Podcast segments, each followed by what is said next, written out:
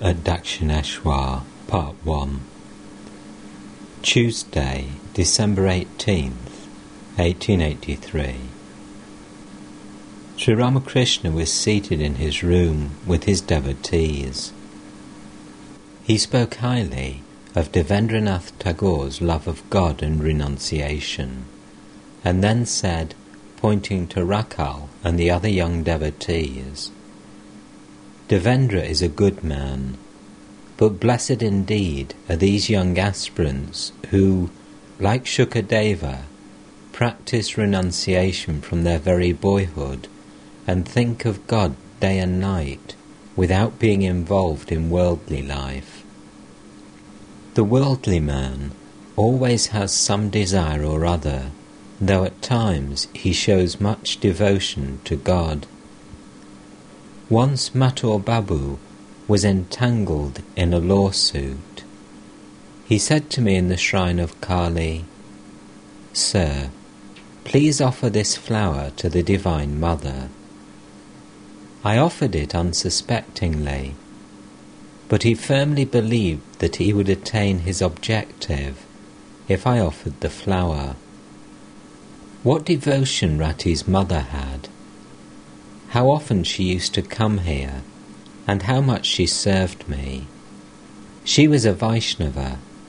One day she noticed that I ate the food offered at the Kali temple, and that stopped her coming. Her devotion to God was one sided. It isn't possible to understand a person right away.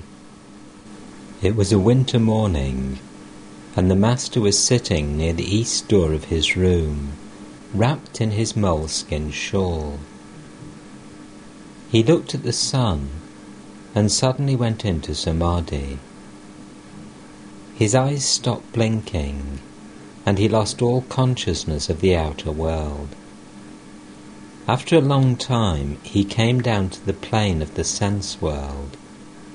Rakhal, Hazra, M, and the other devotees were seated near him. Master to Hazra The state of samadhi is certainly inspired by love. Once, at Shyambazar, they arranged a kirtan at Natavar Goswami's house. There I had a vision of Krishna and the gopis of Vrindavan. I felt that my subtle body was walking at Krishna's heels. I went into Samadhi when similar devotional songs were sung at the Hari Sabha in Jorasanko in Calcutta. That day they feared I might give up the body. After the Master had finished his bath, he again spoke of the ecstatic love of the gopis. He said to M and the other devotees, one should accept the fervent attachment of the gopis to their beloved Krishna. Sing songs like this. Tell me, friend, how far is the grove where Krishna, my beloved, dwells? His fragrance reaches me even here, but I am tired and can walk no farther. Again he sang, I am not going home, O friend, for there it is hard for me to chant my Krishna's name. Sri Ramakrishna had vowed to offer green coconut and sugar to Siddheshwari, the Divine Mother, for Rakhal's welfare. He asked M whether he would pay for the offerings.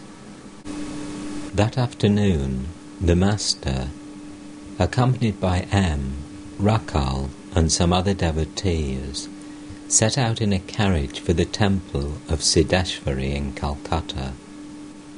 On the way, the offerings were purchased. On reaching the temple, the Master asked the devotees to offer the fruit and sugar to the Divine Mother. They saw the priests and their friends playing cards in the temple. Sri Ramakrishna said, To play cards in a temple, one should think of God here. From the temple, the master went to Jadoo Malik's house. Jadoo was surrounded by his admirers, well dressed dandies. He welcomed the master. Master with a smile. Why do you keep so many clowns and flatterers with you? Jadoo smiling. That you may liberate them. Laughter. Master. Flatterers think that the rich man will loosen his purse strings for them, but it is very difficult to get anything from him. Once a jackal saw a bullock and would not give up his company. The bullock roamed about, and the jackal followed him. The jackal thought, There hang the bullock's testicles. Some time or other they will drop to the ground, and I shall eat them. When the bullock slept on the ground, the jackal lay down too. And when the bullock moved about, the jackal followed him. Many days passed in this way, but the bullock's testicles still clung to his body. The jackal went away disappointed. All laugh. That also happens to flatterers. Jadoo and his mother served refreshments to Sri Ramakrishna and the devotees. Wednesday, December 19th, 1883.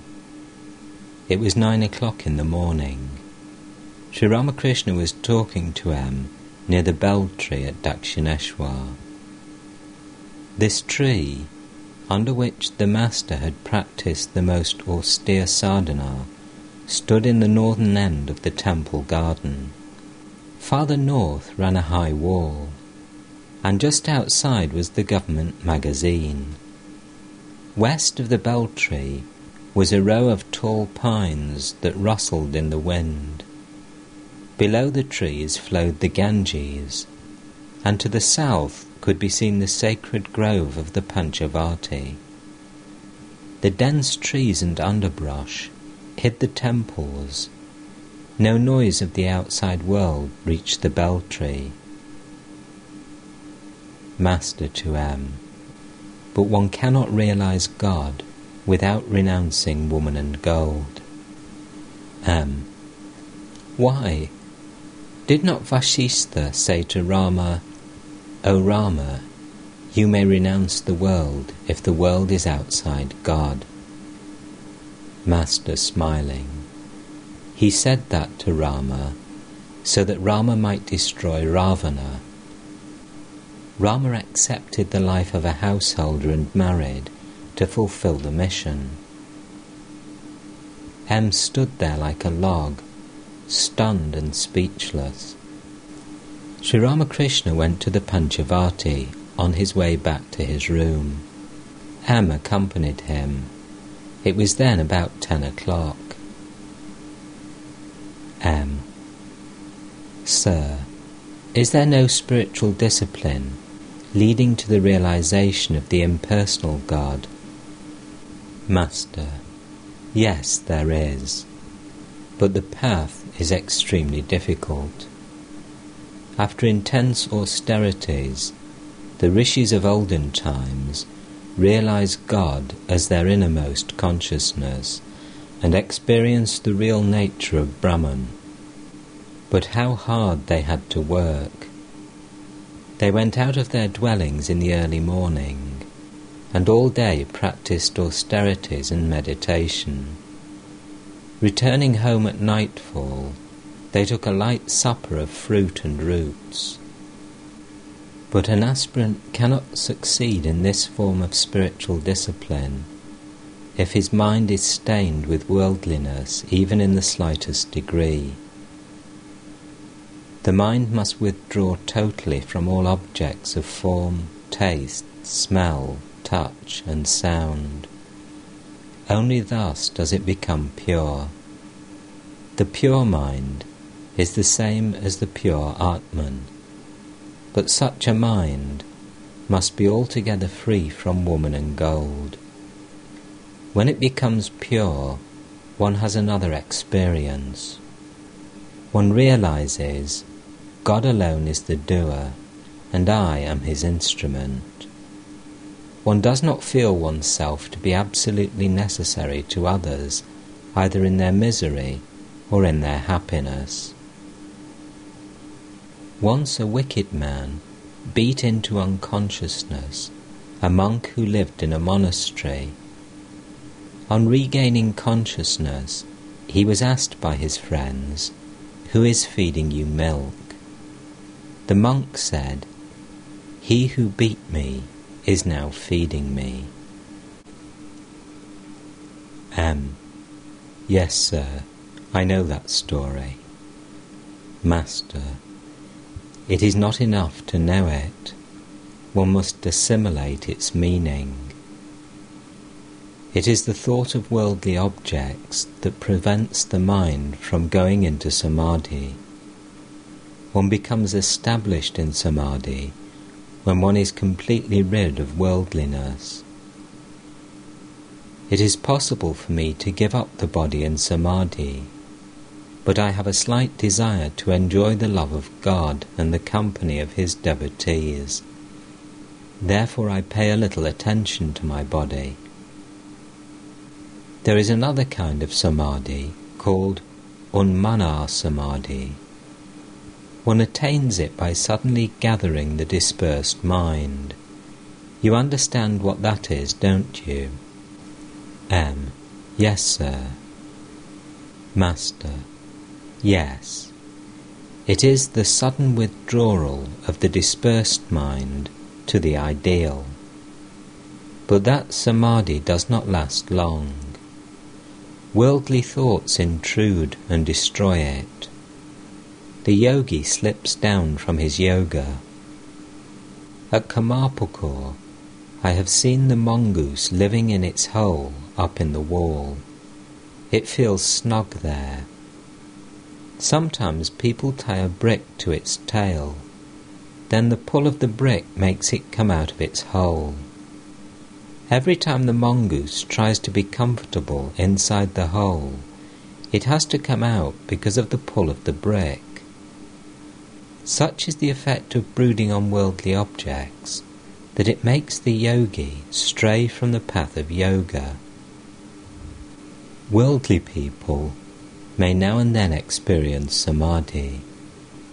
The lotus blooms, no doubt, when the sun is up, but its petals close again when the sun is covered by a cloud.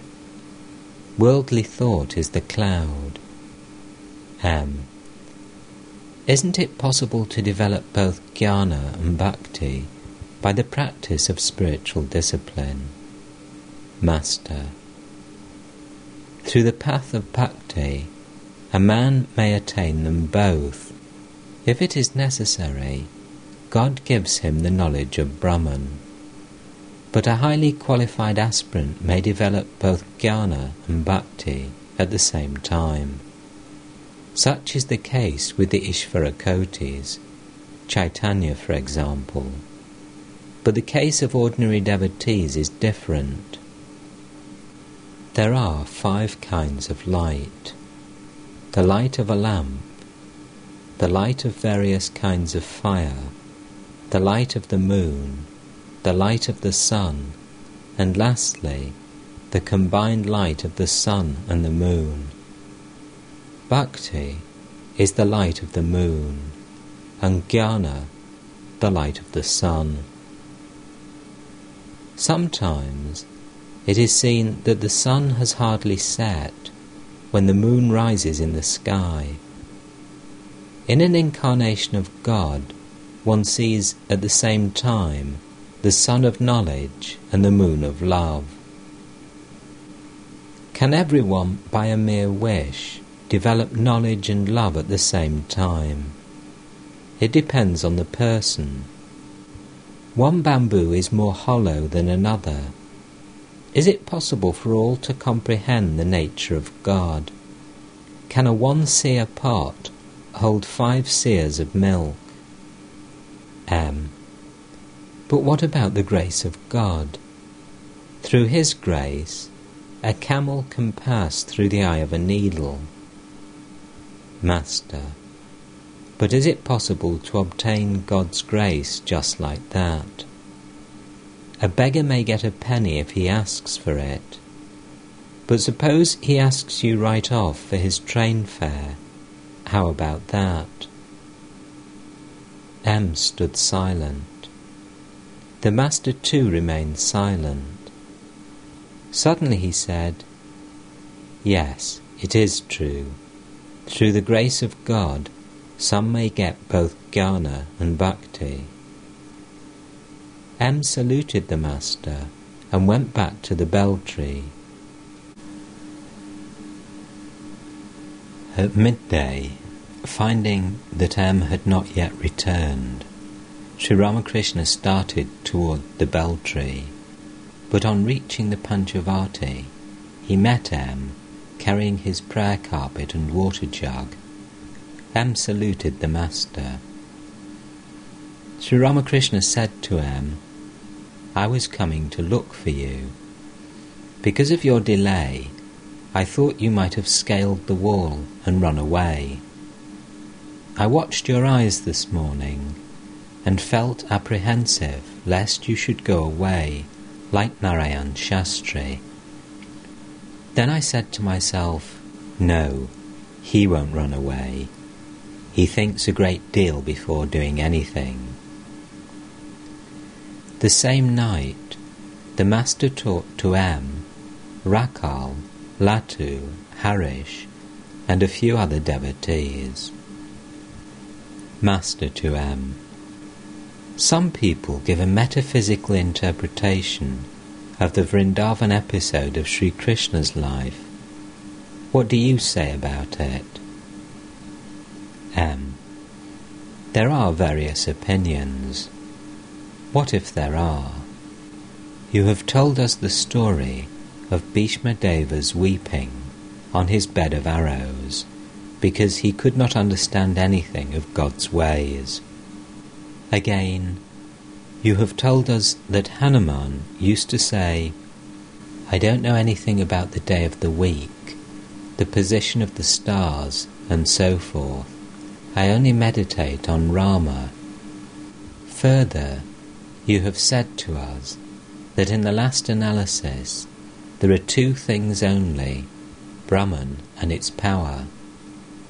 You have also said that after the attainment of Brahma Jnana, a man realizes these two to be one, the one that has no two.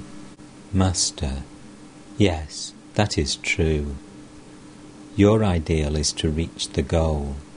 You may reach it by going either through a thorny forest or along a good road. Diverse opinions certainly exist.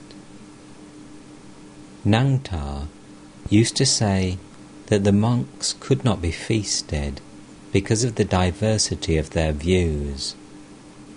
Once a feast was arranged for the sannyasis. Monks belonging to many sects were invited Everyone claimed that his sect should be fed first, but no conclusion could be arrived at. At last they all went away, and the food had to be given to the prostitutes. M. Totapuri was indeed a great soul. Master. But Hazra says he was an ordinary man. There is no use in discussing these things. Everyone says that his watch alone gives the correct time. You see, Narayan Shastri developed a spirit of intense renunciation. He was a great scholar. He gave up his wife and went away. A man attains yoga when he completely effaces woman and gold from his mind. With some, the characteristics of the yogi are well marked. I shall have to tell you something of the six centres. The mind of the yogi passes through these, and he realizes God through his grace. Have you heard of the six centres? M. These are the seven planes of Vedanta. Master. Not the Vedanta, but the Vedas. Do you know what the six centers are like? They are the lotuses in the subtle body. The yogis see them. They are like the fruits and leaves of a wax tree. M. Yes, sir. The yogis can perceive them. I have read that there is a kind of glass through which a tiny object looks very big. Likewise, through yoga, one can see those subtle lotuses. Following Sri Ramakrishna's direction, M spent the night in the hut at the Panchavati. In the early hours of the morning, he was singing alone. I am without the least benefit of prayer and austerity, O Lord. I am the lowliest of the lowly. Make me pure with thy hallowed touch. One by one I pass my days in hope of reaching thy lotus feet, but thee, alas, I have not found. Suddenly M glanced toward the window and saw the Master standing there. Sri Ramakrishna's eyes became heavy with tears as M sang the line, I am the lowliest of the lowly. Make me pure with thy hallowed touch. M sang again, I shall put on the ochre robe and earrings made of conch shell. Thus, in the garb of a yogini, from place to place I shall wander, till I have found my cruel Hari. M saw that the Master was walking with Rakhal. Friday, December 21st, 1883. In the morning, the Master and M were conversing alone under the bel tree. The Master told him many secrets of spiritual discipline, exhorting him to renounce woman and gold. He further said, that the mind at times becomes one's guru. After his midday meal, the master went to the Panchavati, wearing a beautiful yellow robe. Two or three Vaishnava monks were there, clad in the dress of their sect. In the afternoon, a monk belonging to the sect of Nanak arrived. He was a worshipper of the formless God Sri Ramakrishna asked him to meditate as well on God with form. The Master said to him, Dive deep. One does not get the precious gems by merely floating on the surface. God is without form, no doubt, but he also has form. By meditating on God with form, one speedily acquires devotion then one can meditate on the formless God. It is like throwing a letter away after learning its contents, and then setting out to follow its instructions. Saturday, December 22nd, 1883. Rakhal, Harish, M, and Latu had been staying with Sri Ramakrishna at Dakshineswar. About nine o'clock in the morning, the Master was sitting with them on the southeast veranda of his room when Balaram's father and Devendra Ghosh of Shyampukur arrived. A devotee. Sir, how does one obtain love for God? Master, go forward.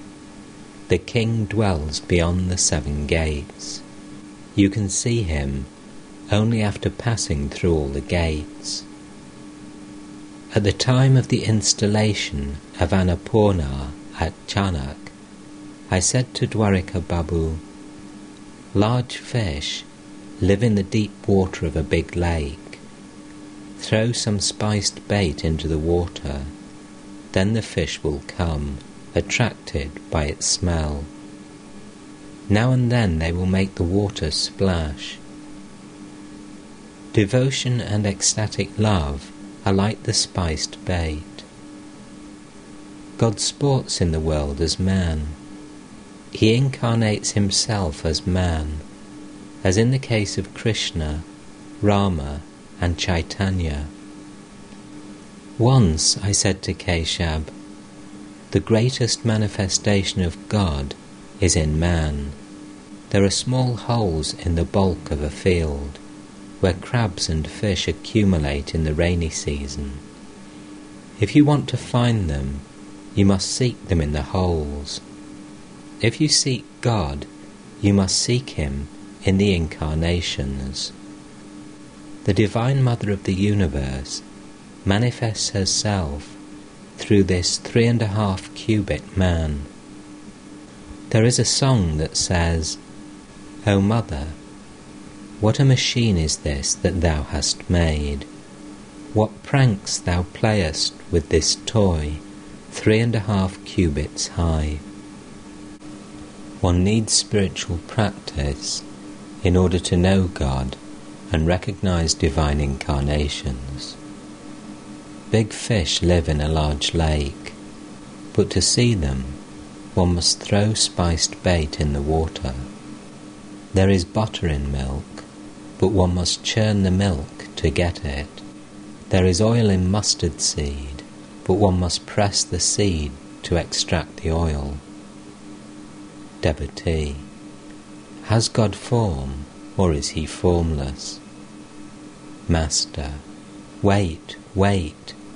First of all, you must go to Calcutta. Only then will you know where the Maidan, the Asiatic Society and the Bengal Bank are located. If you want to go to the Brahmin quarter of Kardaha, you must first of all go to Kardaha. Why should it not be possible to practice the discipline of the formless God? But it is very difficult to follow that path. One cannot follow it without renouncing woman and gold there must be complete renunciation, both inner and outer. You cannot succeed in this path if you have the slightest trace of worldliness. It is easy to worship God with form, but it is not as easy as all that. One should not discuss the discipline of the impersonal God or the path of knowledge with a bhakta through great effort, perhaps, he is just cultivating a little devotion. You will injure it if you explain away everything as a mere dream. Kabir was a worshipper of the impersonal God. He did not believe in Shiva, Kali, or Krishna. He used to make fun of them and say that Kali lived on the offerings of rice and banana and that Krishna danced like a monkey when the gopis clapped their hands. All laugh. One who worships God without form perhaps sees at first the deity with ten arms, then the deity with four arms, then the baby Krishna with two arms. At last, he sees the indivisible light and merges into it. It is said that sages like Dattatreya and Jadabharata did not return to the relative plane after having the vision of Brahman. According to some people, Shukadeva tasted only a drop of that ocean of Brahman consciousness. He saw and heard the rumbling of the waves of that ocean, but he did not dive into it. A brahmachari once said to me, One who goes beyond Kedar cannot keep his body alive. Likewise, a man cannot preserve his body after attaining Brahma Jnana. The body drops off in 21 days. There was an infinite field beyond a high wall. Four friends tried to find out what was beyond the wall. Three of them, one after the other, climbed the wall, saw the field, burst into loud laughter, and dropped to the other side. These three could not give any information about the field. only the fourth man came back and told people about it. He is like those who retain their bodies, even after attaining Brahmagyana, in order to teach others. Divine incarnations belong to this class. Parvati was born the daughter of King Himalaya. After her birth, she revealed to the king her various divine forms.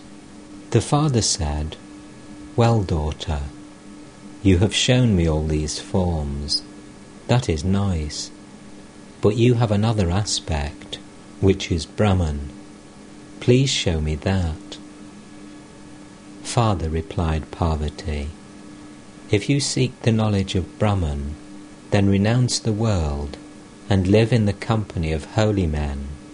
But King Himalaya insisted. Thereupon Parvati revealed her Brahman form, and immediately the king fell down unconscious. All that I have just said belongs to the realm of reasoning. Brahman alone is real and the world illusory. That is reasoning. And everything but Brahman is like a dream. But this is an extremely difficult path. To one who follows it, even the divine play in the world becomes like a dream and appears unreal. His I also vanishes. The followers of this path do not accept the divine incarnation. It is a very difficult path. The lovers of God should not hear much of such reasoning. That is why God incarnates himself as man and teaches people the path of devotion. He exhorts people to cultivate self surrender to God. Following the path of devotion, one realizes everything through His grace, both knowledge and supreme wisdom. God sports in this world. He is under the control of His devotee. Shama, the Divine Mother, is herself tied by the cord of the love of her devotee. Sometimes God becomes the magnet and the devotee the needle, and sometimes the devotee becomes the magnet and God the needle. The devotee attracts God to him. God is the beloved of his devotee and is under his control. According to one school, the gopis of Vrindavan, like Yashoda, had believed in the formless God in their previous births, but they did not derive any satisfaction from this belief. That is why later on they enjoyed so much bliss in the company of Sri Krishna in the Vrindavan episode of his life. One day Krishna said to the gopis, Come along, I shall show you the abode of the Eternal. Let us go to the Jamuna for a bath. As they dived into the water of the river, they at once saw Goloka. Next, they saw the indivisible light. Thereupon Yashoda exclaimed, O Krishna, we don't care for these things any more. We would like to see you in your human form. I want to take you in my arms and feed you. So the greatest manifestation of God is through his incarnations. The devotee should worship and serve an incarnation of God as long as he lives in a human body. At the break of day, he disappears into the secret chamber of his house. Not all, by any means, can recognize an incarnation of God. Assuming a human body, the incarnation falls a victim to disease, grief, hunger, thirst, and all such things, like ordinary mortals. Rama wept for Sita. Brahman weeps, entrapped in the snare of the five elements. It is said in the Purana that God, in his incarnation as the sow, lived happily with his young ones even after the destruction of Hiranyaksha. As the sow, he nursed them and forgot all about his abode in heaven. At last, Shiva killed the sow body with his trident, and God, laughing aloud, went to his own abode. In the afternoon, Bhavanath arrived. Rakhal, M, Harish, and other devotees were in the room. Master to Bhavanath. To love an incarnation of God, that is enough. Ah, what ecstatic love the gopis had for Krishna. Sri Ramakrishna began to sing, assuming the attitude of the gopis. O Krishna, you are the soul of my soul. Then he sang, I am not going home, O friend, for there it is hard for me to chant my Krishna's name. And again, O friend, that day I stood at my door as you were going to the woods. Continuing, the Master said, When Krishna suddenly disappeared in the act of dancing and playing with the gopis, they were beside themselves with grief. Looking at a tree, they said, O tree, you must be a great hermit. You must have seen Krishna. Otherwise, why do you stand there motionless, as if absorbed in samadhi? Looking at the earth, covered with green grass, they said, O earth, you must have seen Krishna. Otherwise, why does your hair stand on end? You must have enjoyed the thrill of his touch. Looking at the Madhavi creeper, they said, O Madhavi, give us back our Madhava. The gopis were intoxicated with ecstatic love for Krishna. Akrura came to Vrindavan to take Krishna and Balarama to Mathura. When they mounted the chariot, the gopis clung to the wheels. They would not let the chariot move.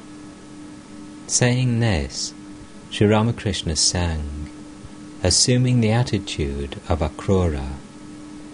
Hold not, hold not the chariot's wheels. Is it the wheels that make it move? The mover of its wheels is Krishna, by whose will the worlds are moved. Master, is it the wheels that make it move? By whose will the worlds are moved? The driver moves the chariot at his master's bidding. I feel deeply touched by these lines. Sunday, December 23rd, 1883. At nine o'clock in the morning, Sri Ramakrishna was seated on the south-west porch of his room with Rakhal, Latu, M, Harish, and some other devotees. M had now been nine days with the Master at Dakshineswar.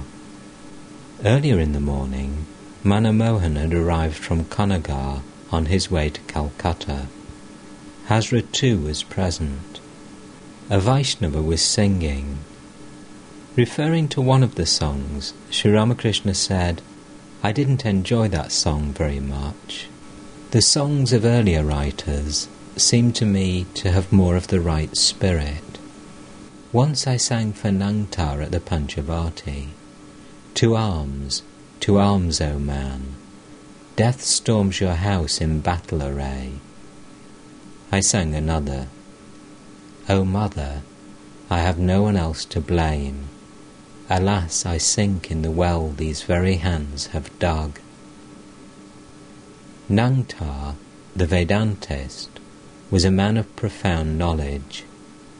The song moved him to tears, though he didn't understand its meaning.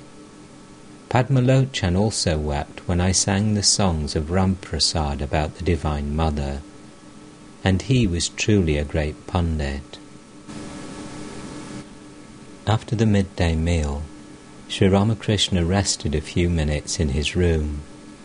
M was sitting on the floor. The master was delighted to hear the music that was being played in the Nahabat. Then he explained to M that Brahman alone has become the universe and all living beings. Master. Referring to a certain place, someone once said to me, Nobody sings the name of God there. It has no holy atmosphere. No sooner did he say this than I perceived that it was God alone who had become all living beings. They appeared as countless bubbles or reflections in the ocean of Satchidananda. Again, I find sometimes that living beings are like so many pills made of indivisible consciousness. Once I was on my way to Burdwan from Kamarpukur. At one place I ran to the meadow to see how living beings are sustained. I saw ants crawling there. It appeared to me that every place was filled with consciousness. Hazra entered the room and sat on the floor. Master.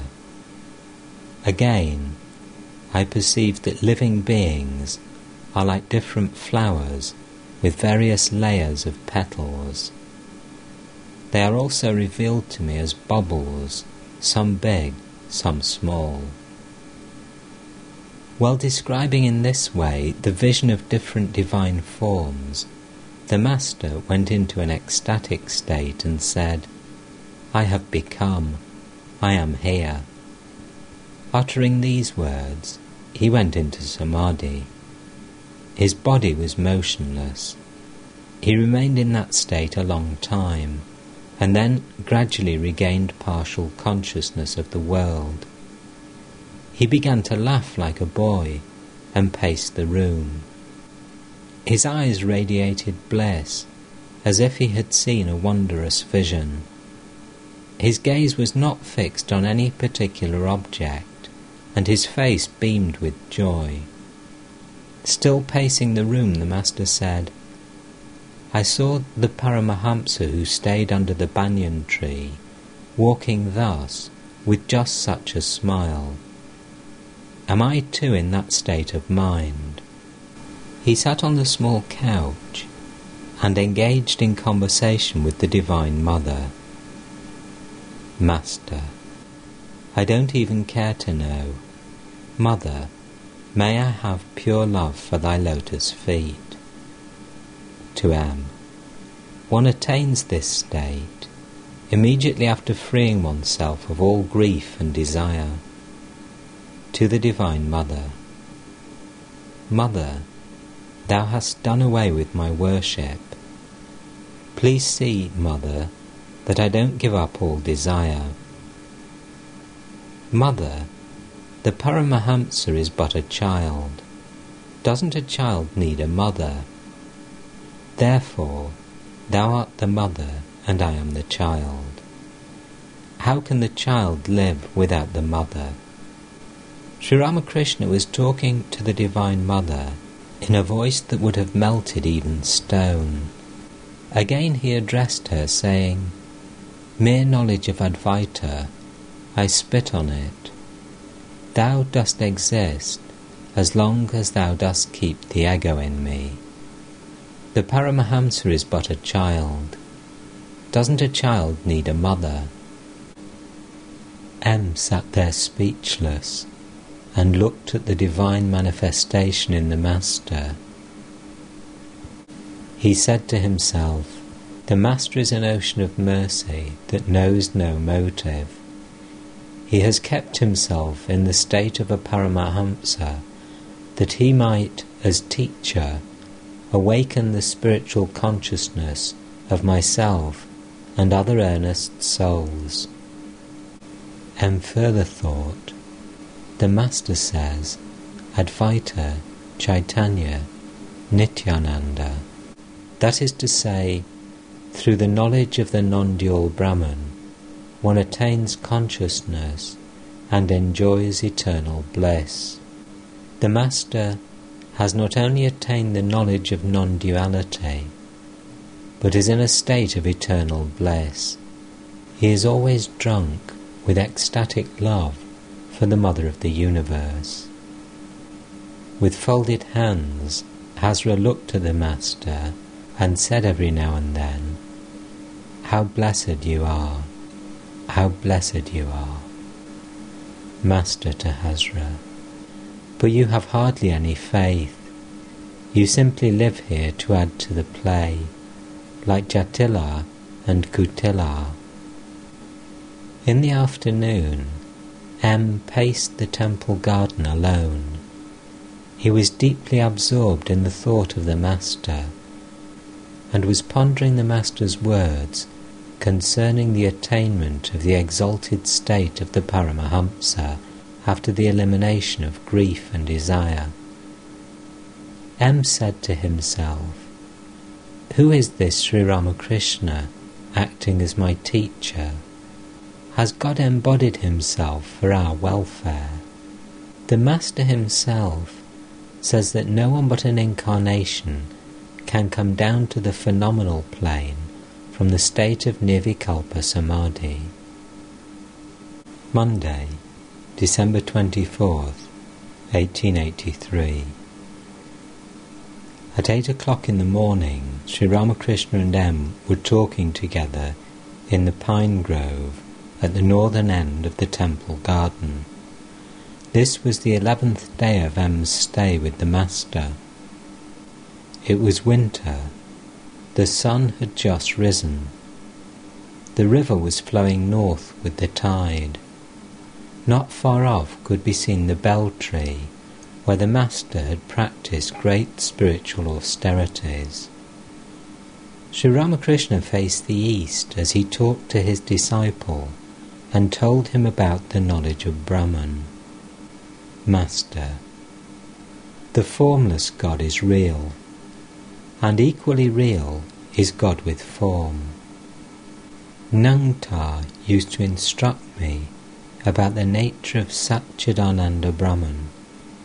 He would say that it is like an infinite ocean, water everywhere, to the right, left, above and below. Water enveloped in water. It is the water of the great cause motionless. Waves spring up when it becomes active. Its activities are creation, preservation, and destruction. Again, he used to say that Brahman is where reason comes to a stop. There is the instance of camphor. Nothing remains after it is burnt not even a trace of ash. Brahman is beyond mind and speech. A salt doll entered the ocean to measure its depth, but it did not return to tell others how deep the ocean was. It melted in the ocean itself. The rishis once said to Rama, O Rama, sages like Bharadvaja may very well call you an incarnation of God. But we cannot do that. We adore the word Brahman. We do not want the human form of God. Rama smiled and went away, pleased with their adoration. But the Nitya and the Leela are two aspects of the same reality. As I have said before, it is like the roof and the steps leading to it. The Absolute plays in many ways, as Ishvara, as the gods, as man, and as the universe. The incarnation is the play of the Absolute as man. Do you know how the Absolute plays as man? It is like the rushing down of water from a big roof through a pipe the power of Satchidananda, nay, Satchidananda itself, descends through the conduit of a human form as water descends through the pipe. Only the twelve sages, Bharadvaja and the others recognized Rama as an incarnation of God. Not everyone can recognize an incarnation. It is God alone who incarnates himself as man to teach people the ways of love and knowledge. Well, what do you think of me? Once my father went to Gaya. There Raghuvir said to him in a dream, I shall be born as your son. Thereupon my father said to him, O Lord, I am a poor Brahmin. How shall I be able to serve you? Don't worry about it, Raghuvir replied. It will be taken care of. My sister, Hriday's mother, used to worship my feet with flowers and sandal paste. One day I placed my foot on her head and said to her, You will die in Benares. Once, Mathur Babu said to me, Father, there is nothing inside you but God. Your body is like an empty shell. It may look from outside like a pumpkin, but inside there is nothing, neither flesh nor seed. Once I saw you as someone moving with a veil on. To M. I'm shown everything beforehand. Once I saw Gauranga and his devotees singing kirtan in the Panchavati. I think I saw Balaram there, and you too. I wanted to know the experiences of Gauranga, and was shown them at Shyambazar in our native district. A crowd gathered. They even climbed the trees and the walls. They stayed with me day and night. For seven days I had no privacy whatever. Thereupon I said to the Divine Mother, Mother, I have had enough of it. I am at peace now. I shall have to be born once more. Therefore, I am not giving all knowledge to my companions. With a smile. Suppose I give you all knowledge. Will you then come to me again so willingly? I recognized you on hearing you read the Chaitanya Bhagavat. You are my own, the same substance, like father and son. All of you are coming here again. When you pull one part of the Kalmi creeper, all the branches come toward you. You are all relatives, like brothers. Suppose Rakhal, Harish, and the others had gone to Puri, and you were there too would you live separately? Before you came here, you didn't know who you were. Now you will know. It is God who, as the Guru, makes one know. Nangta told the story of the tigress and the herd of goats. Once a tigress attacked a herd of goats. A hunter saw her from a distance and killed her. The tigress was pregnant and gave birth to a cub as she expired. The cub began to grow in the company of the goats. At first, it was nursed by the she goats, and later on, as it grew bigger, it began to eat grass and bleat like the goats. Gradually, the cub became a big tiger, but still it ate grass and bleated. When attacked by other animals, it would run away like the goats. One day, a fierce looking tiger attacked the herd. It was amazed to see a tiger in the herd eating grass and running away with the goats at its approach. It left the goats and caught hold of the grass eating tiger, which began to bleat and tried to run away. But the fierce tiger dragged it to the water and said, Now look at your face in the water. You see, you have the pot face of a tiger. It is exactly like mine. Next, it pressed a piece of meat into its mouth. At first, the grass eating tiger refused to eat the meat. Then it got the taste of the meat and relished it. At last, the fierce tiger said to the grass eater, What a disgrace! You lived with the goats and ate grass like them. And the other was really ashamed of itself. Eating grass is like enjoying woman and gold. To bleat and run away like a goat is to behave like an ordinary man. Going away with the new tiger is like taking shelter with the Guru who awakens one's spiritual consciousness and recognizing him alone as one's relative. To see one's face rightly is to know one's real self. Sri Ramakrishna stood up. There was silence all around, disturbed only by the gentle rustling of the pine needles and the murmuring of the Ganges. The master went to the Panchavati and then to his room, talking all the while with M. The disciple followed him, fascinated. At the Panchavati, Sri Ramakrishna touched with his forehead the raised platform around the banyan tree. This was the place of his intense spiritual discipline, where he had wept bitterly for the vision of the Divine Mother, where he had held intimate communion with her, and where he had seen many divine forms.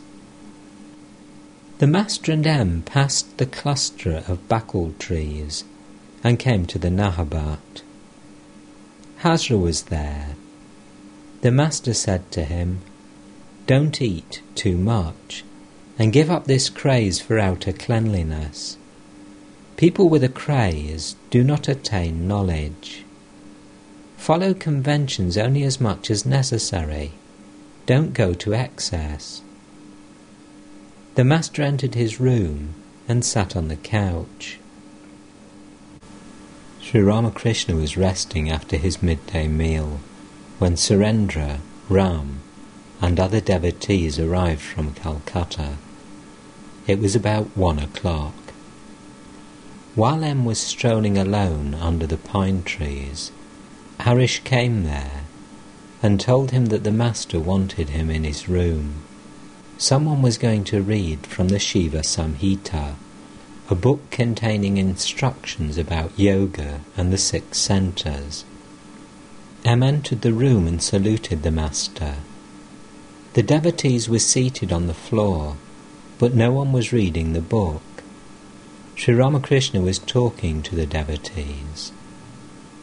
Master, the gopis cherished ecstatic love for Krishna. There are two elements in such love I-ness and my-ness. I-ness is the feeling that Krishna will be ill if I do not serve him. In this attitude, the devotee does not look upon his ideal as God. My-ness is to feel that the beloved is my own. The gopis had such a feeling of my-ness toward Krishna that they would place their subtle bodies under his feet lest his soul should get hurt. Yashoda remarked, I don't understand your Chintamani Krishna. To me, he is simply Gopala. The gopis also said, Oh, where is Krishna, our beloved? Where is Krishna, our sweetheart? They were not conscious of his being God. It is like a small child saying, My daddy. If someone says to the child, No, he is not your daddy, the child says, Yes, he is my daddy. God incarnating himself as man behaves exactly like a man. That is why it is difficult to recognize an incarnation. When God becomes man, He is exactly like man. He has the same hunger, thirst, disease, grief, and sometimes even fear. Rama was stricken with grief for Sita. Krishna carried on his head the shoes and wooden stool of his father Nanda. In the theatre, when an actor comes on the stage in the role of a holy man, he behaves like one, and not like the actor who is taking the part of the king. He plays his own role. Once an impersonator dressed himself as a world renouncing monk. Pleased with the correctness of his disguise, some rich people offered him a rupee. He did not accept the money but went away shaking his head. Afterwards, he removed his disguise and appeared in his usual dress. Then he said to the rich people, Please give me the rupee. They replied, Why? You went away refusing our present. Why do you ask for it now? The man said, But then I was in the role of a holy man. I could not accept money. Likewise, when God becomes man, he behaves exactly like a man. At Vrindavan, one sees many places associated with Krishna's life. Surendra. We were there during the holidays. Visitors were continually pestered for money. The priests and others asked for it continually we told them that we were going to leave for Calcutta the next day, but we fled from Vrindavan that very night. Master, what is that? Shame. You said you would leave the place the next day and ran away that very day. What a shame. Surendra, embarrassed. Here and there we saw the Babajis in the woods practicing spiritual discipline in solitude. Master, did you give them anything? Surendra, no, sir.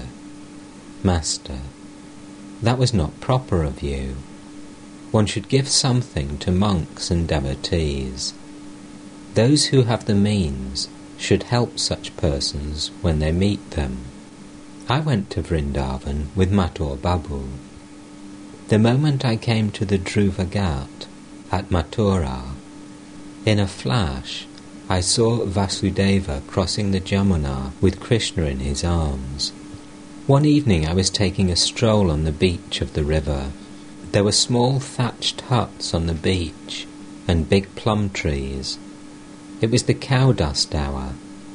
The cows were returning from the pasture, raising dust with their hooves. I saw them fording the river.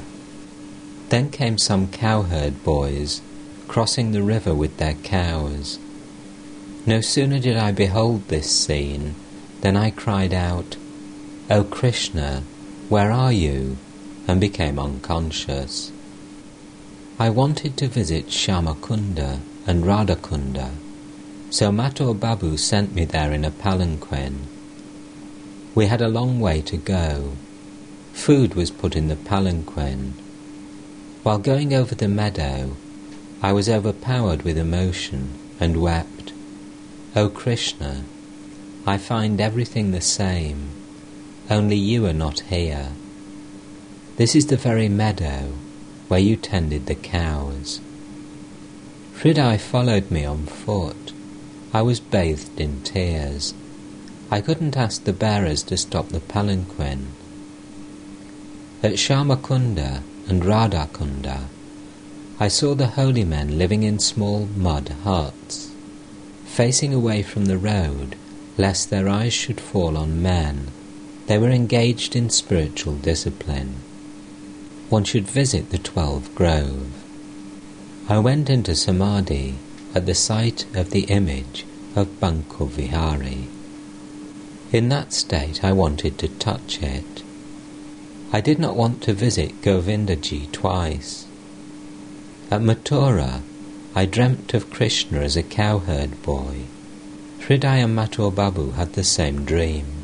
To Surendra, you have both, yoga and bhoga. There are different classes of sages the Brahmarshi, the Devarshi, and the Rajarshi.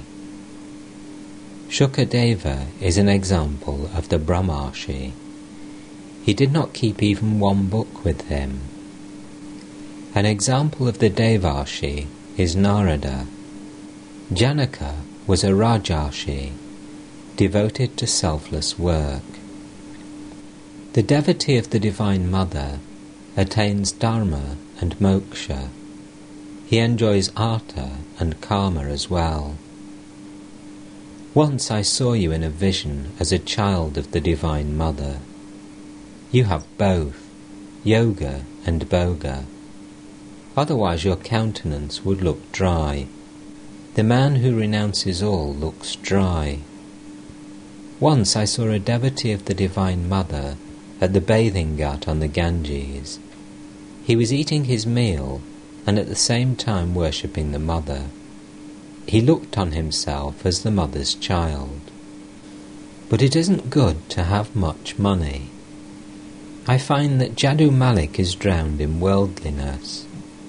It is because he has too much money. Nabin Niyogi too has both yoga and bhoga. I saw him and his son waving the fan before the image of the Divine Mother at the time of the Durga Puja. Surendra, Sir, why can't I meditate? Master, you remember God and think of Him, don't you? Surendra, yes, sir. I go to sleep repeating the word Mother. Master, that is very good. It will be enough if you remember God and think of Him. Sri Ramakrishna had taken Surendra's responsibility on himself. Why should Surendra worry about anything? It was evening. The Master was sitting on the floor of his room with the devotees. He was talking to them about yoga and the six centers. These are described in the Shiva Samhita Master.